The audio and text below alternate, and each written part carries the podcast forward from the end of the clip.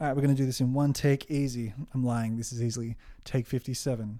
Hi, I'm Hayden Buchanan, and this is Create Creative Creatives, a show where I interview creative professionals from across the creative industries to try and uncover what it is that makes an artist tick. They were like, you, you, you, you, you're coming on TV tonight. And we were like, what? Two minds about TikTok because it did really blow up, but not for the things that I wanted Okay. necessarily. yeah. From photography, filmmaking, dance, design, music, and more, I want to know those tips, tricks, the secrets, and the lessons that we all learn along the way in our creative lives. Really, really, really, really weird stuff happened. Yeah, I really love those sort of moments. it's an interesting obstacle, but like I guess creative direction is seeing that client side and the creative side. In this modern era, creativity is everyone's business.